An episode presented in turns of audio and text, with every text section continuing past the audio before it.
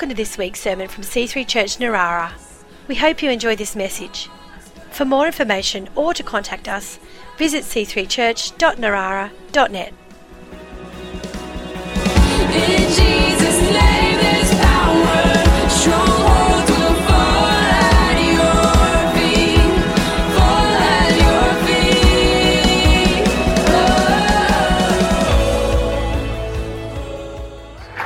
Thank you very much. Thank you very much.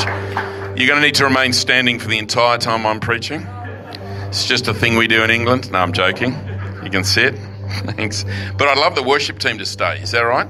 And I'm going to. Oh, I think we should maybe just worship um, a little bit, and then we'll talk a little bit. Don't want to talk too long. Still have the Australian accent. Nothing I can do. And uh, but God's presence is here, and that's the exciting thing. Very, very nice to meet you. How many have I ever met before? Met a few of you before, so yeah, lovely to have uh, these childhood friends. Isn't that an amazing thing? We're very, very blessed.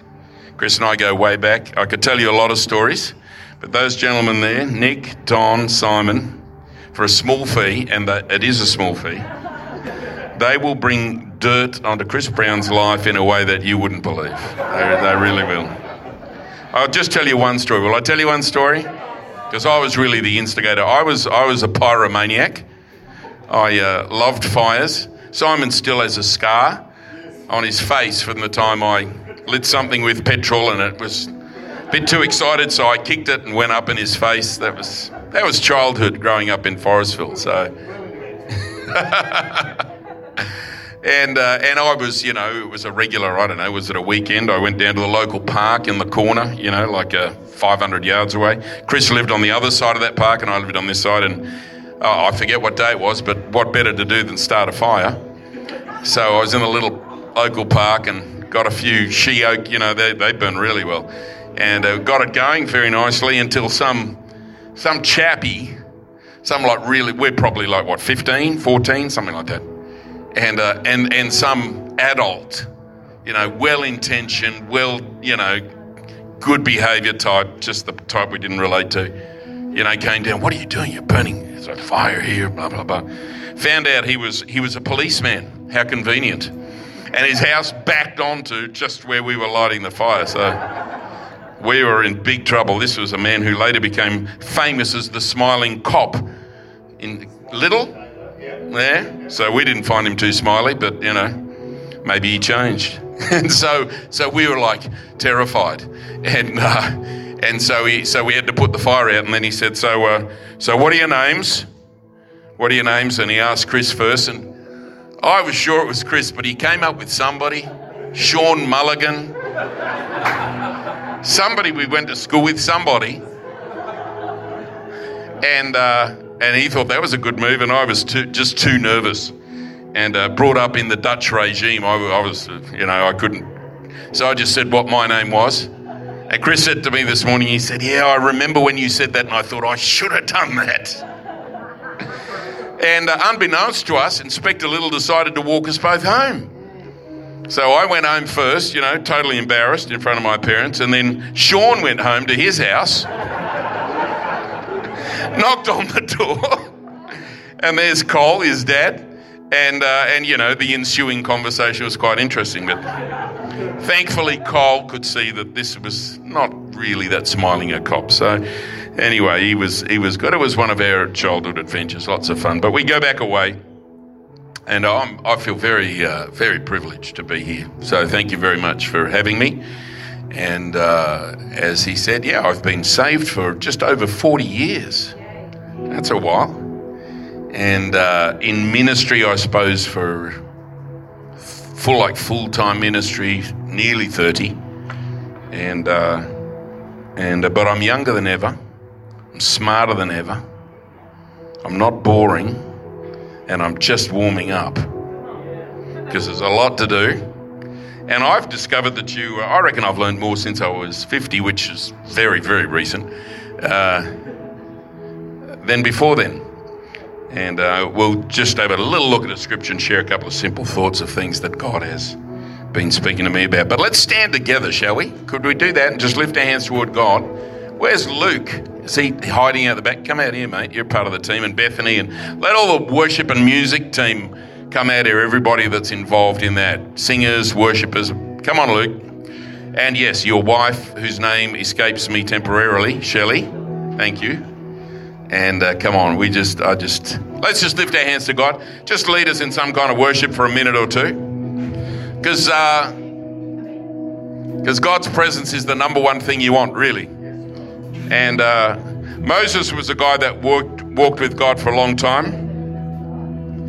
But when it came to uh, going into the promised land or going forward into the things of God, leading his the people in Egypt as it was then, or out of Egypt and into what was the very long cycle out in the desert. But he said, God, if uh, if your presence isn't with me, I'm not going. And we have to be careful that the presence of God doesn't become like the newest hip phrase, like maybe worship and prophetic was 10 years ago or apostolic, but that every time we meet together, we actually, our hearts actually feel and sense a connection with a person called Holy Spirit. Because he's, he's the one that knows you, He's the one that made you. And whether you're sitting here with, with uh, you've never known God before in your life, or you did once and you don't now, or you, it's never made sense to you, or you've loved Him for a while, or you've loved Him for a long time, it, it really doesn't matter. He knows everything about who you are and He loves every inch of you. He just loves every inch of you. He thinks you're magnificent. There's nothing in God's mind, thought, heart that is in any way negative towards you. He's not angry at your sin. He's not disappointed that you did this, that, or the other.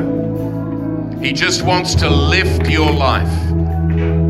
He wants you to see how good He is and how beautiful you are. And the person that does that is this Holy Spirit person. So I just want you to, you know, lift your hands in, in whatever way you're comfortable. Close your eyes if that helps you. And just let this presence of God touch your heart, touch your mind, touch your life, maybe heal your body, maybe strengthen your thinking, maybe bring thoughts back that you haven't thought for a long time when you're a young person and you have these thoughts about how life might be and and and and it's kind of not like that you've almost forgotten you've got into a rut now. It's like well i've got to do this. I'm obligated. This is what's happened. These circumstances weren't what i expected. That that is what it is. But from today god can come in. Holy spirit can come in and just lift your heart and just make you see things you haven't seen for a long, long time. Father, we bless you. Just take a minute or two and worship Him and thank Him. Open your heart the best you know how. Thank you, Lord. Yeah. Yeah,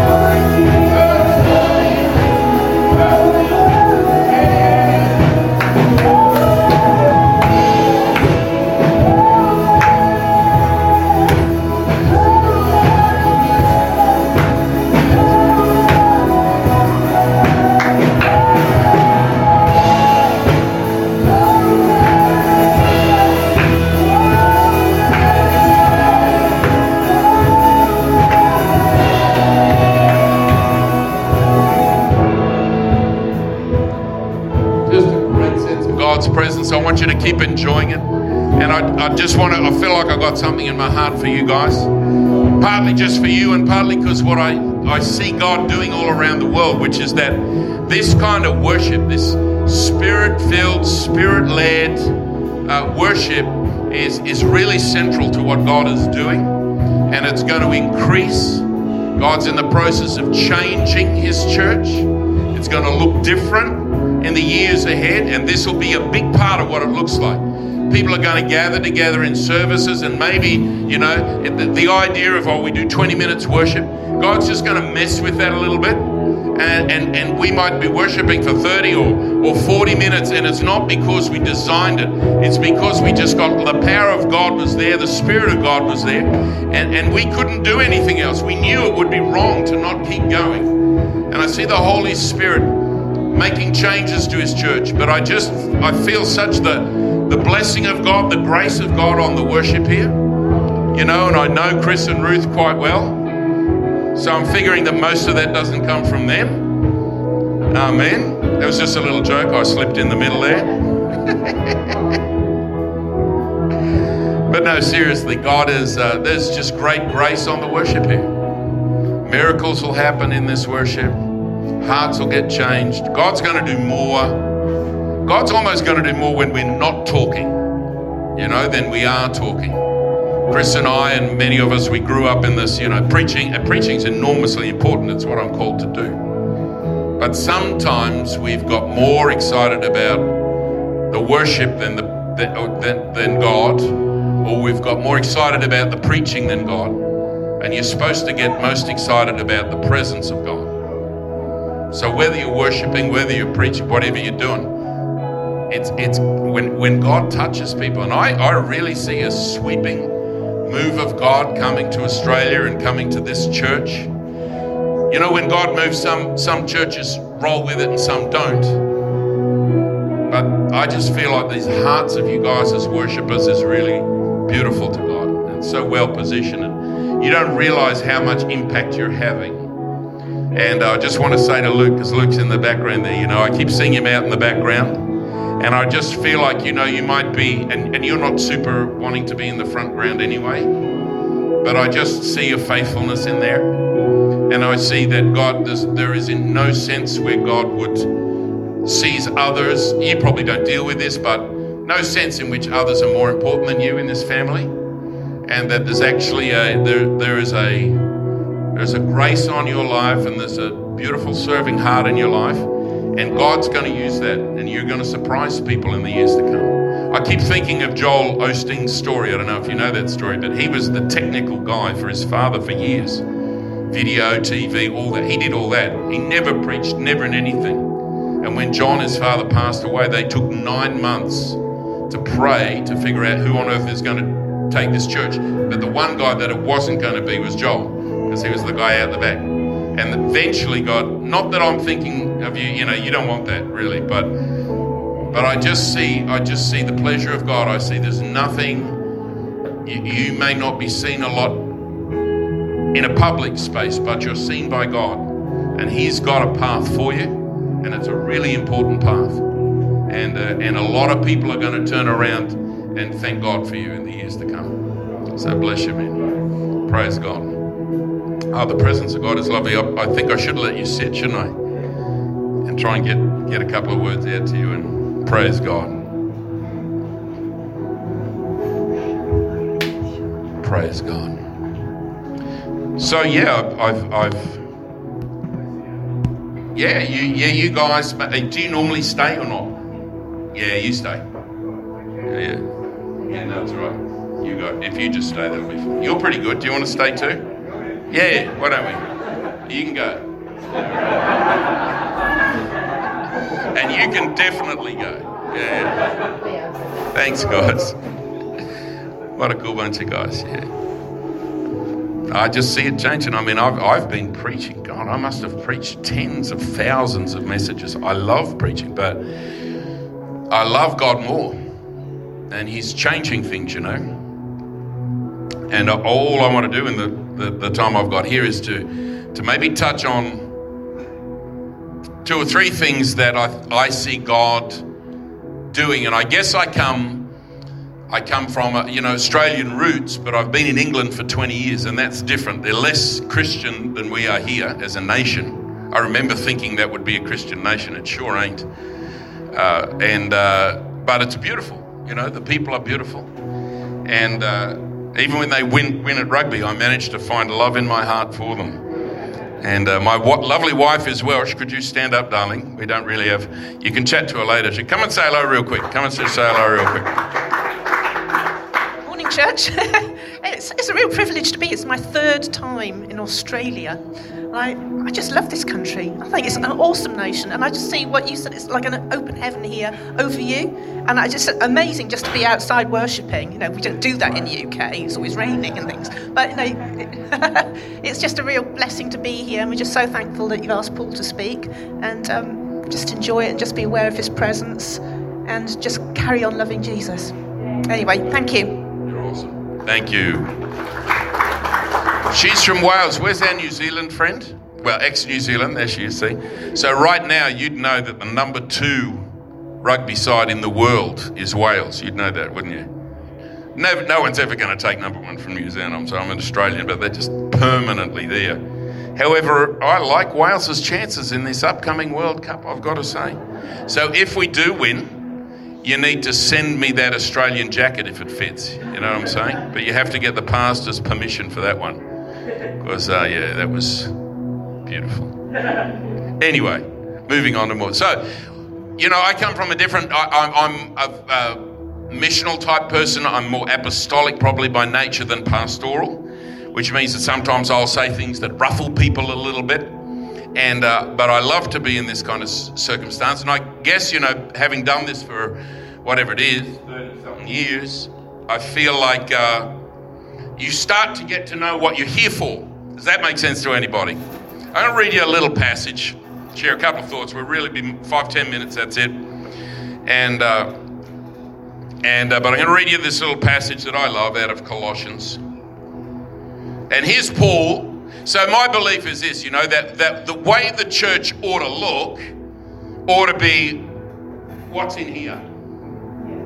And it doesn't take a whole lot of intellect to realize that a lot of what goes on in the church world in general is, is mm, fairly removed from some of what is promoted here and the way it's described.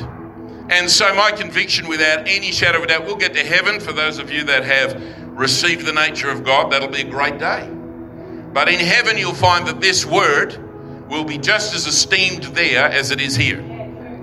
And sometimes God will say to you, and Jesus might appear to you in a vision, and He'll say, "Haven't you? Didn't you read where I said?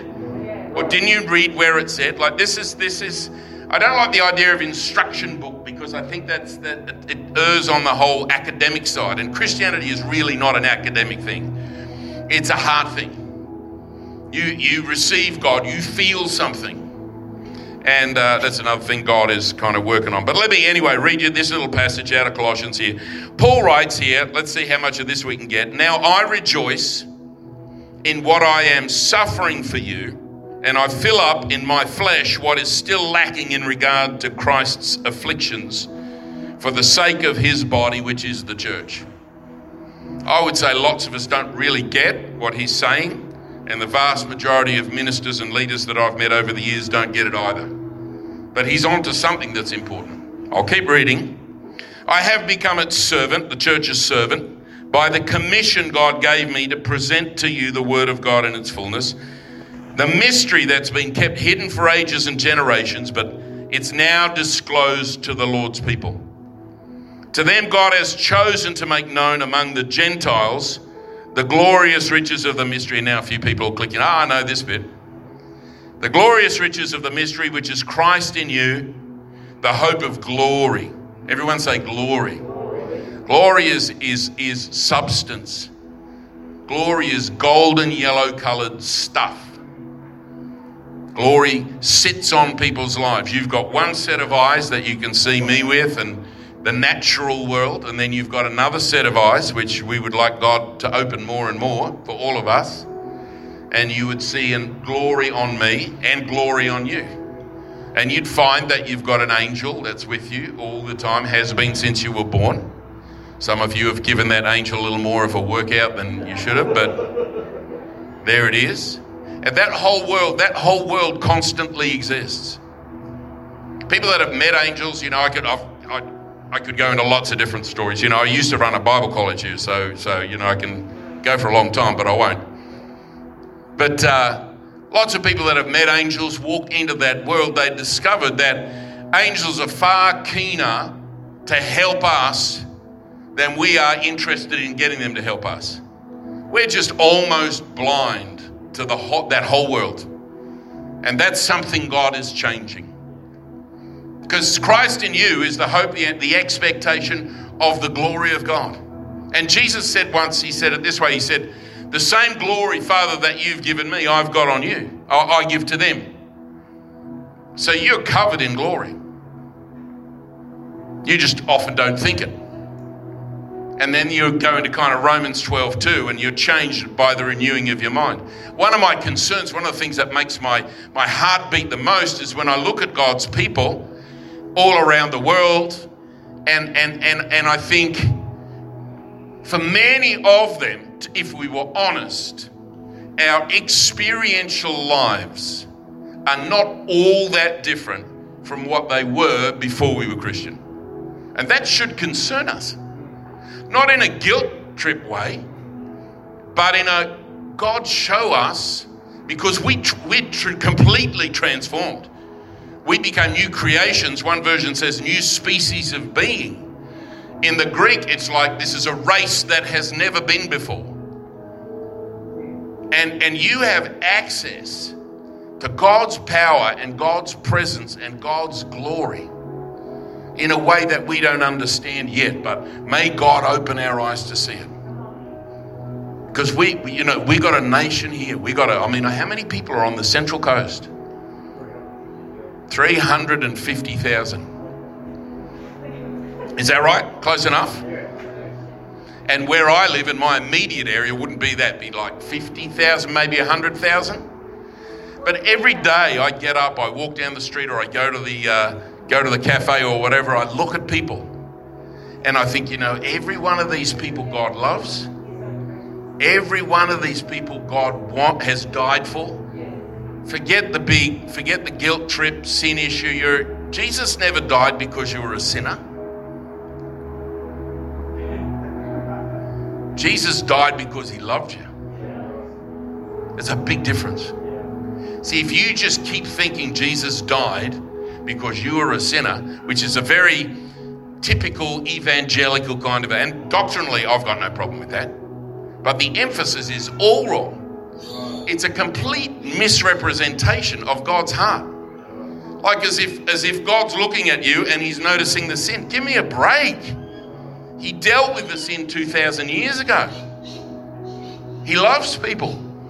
Love doesn't mean you're blind to sin. Love means that's not that's not what I'm looking at. I'm looking at all this potential. I'm seeing all this greatness in these people, and that's what I do. And, and that's really, you know, if I were to say, I said when I started this that I'd say a couple of things about the church. I think worship will change. I think that the emphasis, and I think Chris, you know, I can say this because I know Chris and Ruth would be very much on the same page. But the idea, the concept that many Christians still have that let's just get our church to grow. Can we just get the church to grow? Can we please move past that? There was a season, started in the 80s, I was in the middle of it. Church growth movement, Yonggi Cho, forefront of it, lots of guys. I was a young man, for Chris and I both, with Phil Pringle when there was only a few hundred people there in the church. And it was very exciting and God was moving. There's no, I've got nothing but respect for all those wonderful things that has happened in my life as a result of those people and those ministries. But God keeps moving and He emphasizes certain things at certain times. And He's not emphasizing that, if you hadn't noticed. It's already shifting. You know, that's like that. And then before that, there was the word of faith thing, and we've still got some dear and beautiful brothers, and there's roots in me that are good. But if you're still talking like that, that God's moved on. Doesn't mean you're not saved. It means it's very hard to stay on the front edge of what God is doing and relate to the people that we're supposed to reach. You see, if we're not in the world to love people and to connect them to God, then honestly, you might as well go home. You know, because it's because there's no cancer there. The movies are better there for the movie buffs. The grass is better there. You don't mow it. And a lot of us have been have been slow cooked to think that what really matters is in this life is well, I just got to be in a good church, which is is very important, and I've got to make sure my kids get into a good school, you know, and then I've got to get my career on the right route, and I've got to go that way. And then, and then amongst those people, you know, you'll get a, a, a, smaller percentage that'll that'll be like Eleanor was talking about this morning. They're like the tithes and offerings, and they're giving. But actually, I think what God's looking for is just completely sold out lives. Because when you get to heaven, you see at the end of this, like I, I built, bought a house when I was here by the grace of God and with the help of my, my family at the time. And I think buying is better than renting. And I get all that. And that, that all makes sense. But at the end of the day, when you stand before God, if there are even 10 people that are there because you loved them and you told them about Jesus, and you, bu- you won't care whether you owned or rent, you won't even remember. Are you with me? We've got to, we've got to, because really what happens is we, we believe in Jesus and we love him, and I'm not taking that away. I'm just saying, I didn't even finish my passage where Paul just talks about maturing. He wants the saints to mature. And that's the other thing, you know, maturing and maturing in love for people. See, a lot of us, we love our families, we love our parents, we got to do the right thing, we love our friends. A lot of us don't love unlovely people very well. But actually, that's the complete hallmark of the gospel. That's 1 Corinthians 13. Love is very patient, very kind. That's agape, which is, there's four Greek words for love. You probably know all that. And, uh, but the one that's most common is agape, and that's completely selfish. Selfless. that's selfish kind of love. Ah. Selfless love, which means it's not looking to get anything back. I'm just going to love you. So if I run into a guy, like I did the other day, I didn't run into him. I'm in my car, and uh, and and he gently. It was a, a very gentle tap between cars. And once upon a time, you know, and I thought, oh, what's he done? But actually, I think that I was on what I thought was flat ground, and I rolled back very gently. But it was like you could barely feel it. And uh, and he's waving at me and this, and I'm thinking, why would he do that? You know, I mean, he bumped me. What's the deal? But so I kind of pulled over and wondered, oh, he's angry, man. And the Brits are good at getting angry. Bless their hearts. The Australians are also very polite, you know, forgiving. And and he's going off the handle and all that kind of stuff and using extremely colourful language. I mean, oh. And I just sat there, you know, and I thought, well, once upon a time, Christian knew me. I would have, oh, yeah, yeah, right, hang on a minute. And I'd get out, and I'm about six foot one, and I'd try and push my chest out and fell. Which is what he was looking for. But it's not really him, it's the spirit that's driving him. That's what's just lost. It's what happens to lost people, you know. There's we don't wrestle with flesh and blood. You know, if you're in a marriage, it's moved target again now. But if you're in a marriage, you know, and you feel like the problem is the other person, mostly it's not. Mostly you're wrestling with with demons that try and make you think that that's the problem. It's not the problem. But that's a whole series in Bible college that Chris and Ruth will take you through. But you know, this guy, he's yelling at me, and I just looked at him and I, and I, and I said, mate, I said, you're right, I'm really sorry. And he kind of looked at me, he's like, twitching, you know? And because what, what, what can you do? And I've just found, I've been through some, here's the thing that maybe I'll leave you with.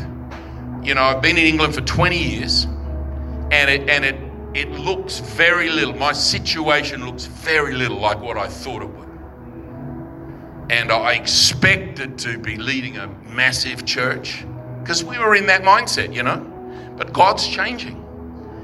I expected certain people to be, you know, we had a building fund like this and we went through some very difficult times. And the people that were closest to me, they were like the elders of the church, there were three of them, they all left. They all wrote very nasty things about me. And I thought, well, I wasn't perfect. I can own up to that. But I didn't really think I deserved that. And we had a building fund which was about a quarter of a million pounds. So nearly half a million. And they all got together and decided we will take this money back. So they wrote letters, and I had minister friends that had walked with me through this particular season we were in. And he wrote a letter, this mate, saying, please, you know, like if you gift and, and, uh, and so, you know, 80, 90% of it was all gone. And because we gave it back, because they were go- they wanted to go to court if we weren't going to give it back. And then you don't want to, you know, it's like, what are you going to do? The world's going to look at this, you know. So, and that was, and then I went through another really bad crash in about 2011, and I really thought I wouldn't make it. I phoned Chris. There's only a handful of people in the world that that I know well enough and that love me. And he, you know, I, in some measure, I probably owe my life and ministry to Chris and a couple of other guys that, you know, I, because I, I, I was struggling with mental health and depression. And I really never thought I'd make it. I really never thought, and that was not me. And I was, I was envisioning. Carrie was with me. I'm envisaging myself in the, in one of those homes with a beard, you know, bedraggled, dribbling into my beard, and I couldn't, I couldn't see any other possible future. And that was very difficult. And but something happened in my heart, and I, I would, I would never go back because I, I learnt to love people in a way I never. And if you'd asked me before, and I was nearly 50, I would have said, Yeah, I love people. But now I look back and I think, you know, I didn't really. Really, when you love people, there's something about your life you think that all you can see is the treasure in them. You know? It's easy to hate people. I just need to mention a few names like Donald Trump, you know, some of these guy, Muslim guys that are, that, that are at the end of the ISIS thing that's just exploded, the people that cut in you, on you when you're surfing or swear at you over the fence or yell at you. And it's so easy to get wound up. It's so easy to, to put a little line there and say, well, I'm not going to like you. That love doesn't do that. I'm convinced personally that most of us have not learnt very well how to love and I never would have, and I'm not there yet, not by a long way. But when I was 50 years old to go through that thing, that helped me. And then you've got to keep, you've got to keep learning to love. You've got to keep growing. You've got to keep changing. Because at the end of the day, you could have, you can prophesy and know, have all revelation. And I believe in this building. I, you know, I love these guys. I, I just so admire what they've done and the, the spirit that they have maintained in a world that doesn't often have that same spirit. Where Jesus is, is first place here, and we've got to do practical things like pay bills. But I know that Chris was very deliberate, for instance, in, in certain ways that he presented things because of his integrity. He didn't ask me to say that, but he'll be paying me for it later. But you know, we, the world is crying out for love. They've seen it all. You know, I believe in big churches. I, I've got no problem, big, small, doesn't matter to me. The vast majority of the world goes to a church that's well under 100 people. Did you know that? We just don't see it in, in, the, in the most, and most of my friends in England mostly are pastoring churches that size. And 20 years ago, I would have thought, I'm here to bring this great, huge church thing. And now I think I'm not really even sure that that helps people as much as, say, 10 churches of 150, where I can raise up 10 leaders and help them, and where people that have got a grace on them for worship can do their thing instead of being on a rota every six weeks because there are too many musos. You know what I mean? Not saying one is right and one is wrong. Not, not saying that. I'm just saying a lot of us have had that mindset that that's the goal. That's not the goal. I like what Bill Johnson said once. He said, What's great about a church, he said, it's not its seating capacity, it's its sending capacity. And God will weigh things up very differently. from how we do. And you can be a good corporate leader, a smart organizer, and you can do that at Woolies or Coles.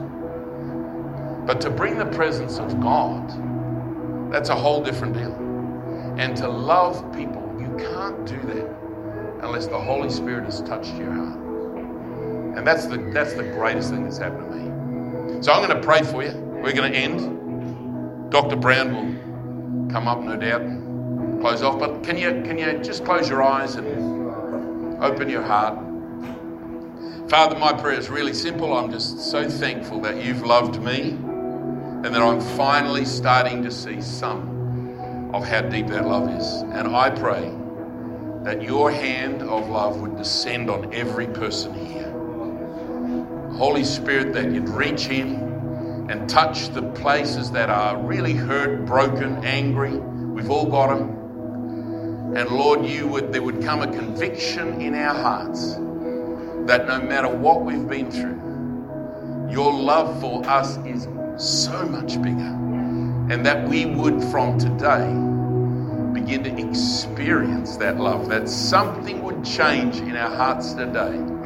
And we'd begin to open, and healing and restoration and peace and hope and clear thinking and joy and passion and life and love and liberty would flow through every single person that's in this building today. I want to thank you. I believe you're doing it. I'm so thankful. And we give you the praise today. Because without you, we couldn't do this. But with you, we can do anything. Thank you so much, Lord God. Thank you so much.